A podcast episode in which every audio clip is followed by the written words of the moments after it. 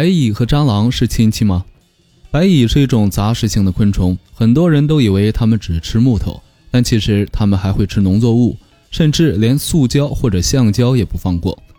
有趣的是，从外形、生态和名字看来，白蚁都很像是一种蚁类，但其实这完全是误解。白蚁在约三亿年前的石炭纪就已经出现，和蟑螂属于同一个时代，它们自身也是由蟑螂吃木头的祖先分化而来，也就是说。白蚁其实和蟑螂才是亲戚。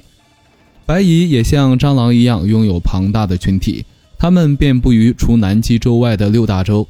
全世界目前已知的白蚁种类有三千余种。